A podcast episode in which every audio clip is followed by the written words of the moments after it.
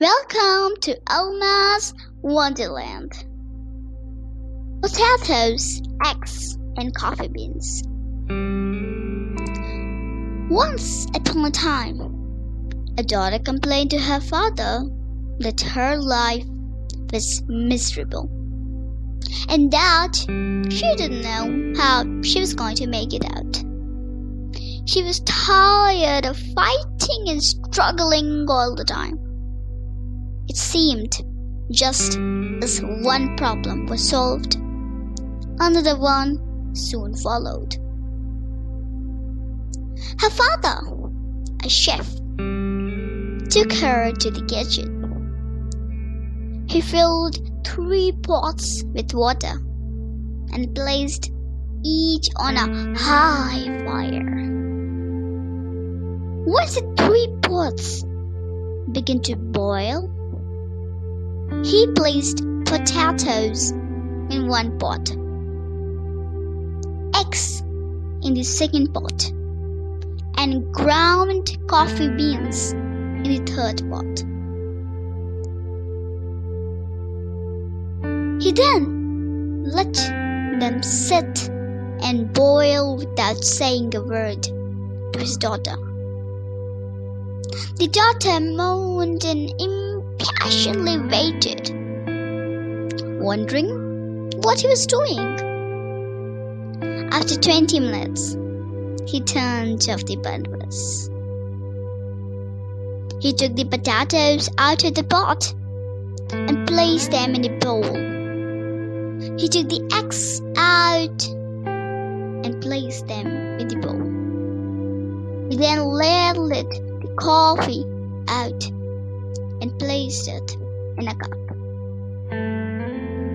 Turning to her, he asked, What do you see? Potatoes, eggs, and coffee. She hastily replied. Look closer, he said, and touched the potatoes. She did and noted that they were soft. He then asked her to take an egg and break it. After pulling out the shell, she observed the hard boiled egg. Finally, he asked her to sip the coffee.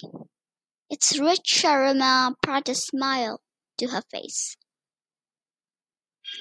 Father, what does this mean? she asked. He explained that the potatoes, the eggs, and coffee beans had each faced the same adversity the boiling water. However, each one reacted differently. The potato went in strong, hard, and unrelenting, but in boiling water. It became soft and weak. The egg was fragile, with a thin outer shell protecting its liquid interior until it was put in the boiling water. Then the inside of the egg became hard. However, the ground coffee beans were unique. After they were exposed to the boiling water, they changed the water and created something new. Which one are you? He asked the daughter.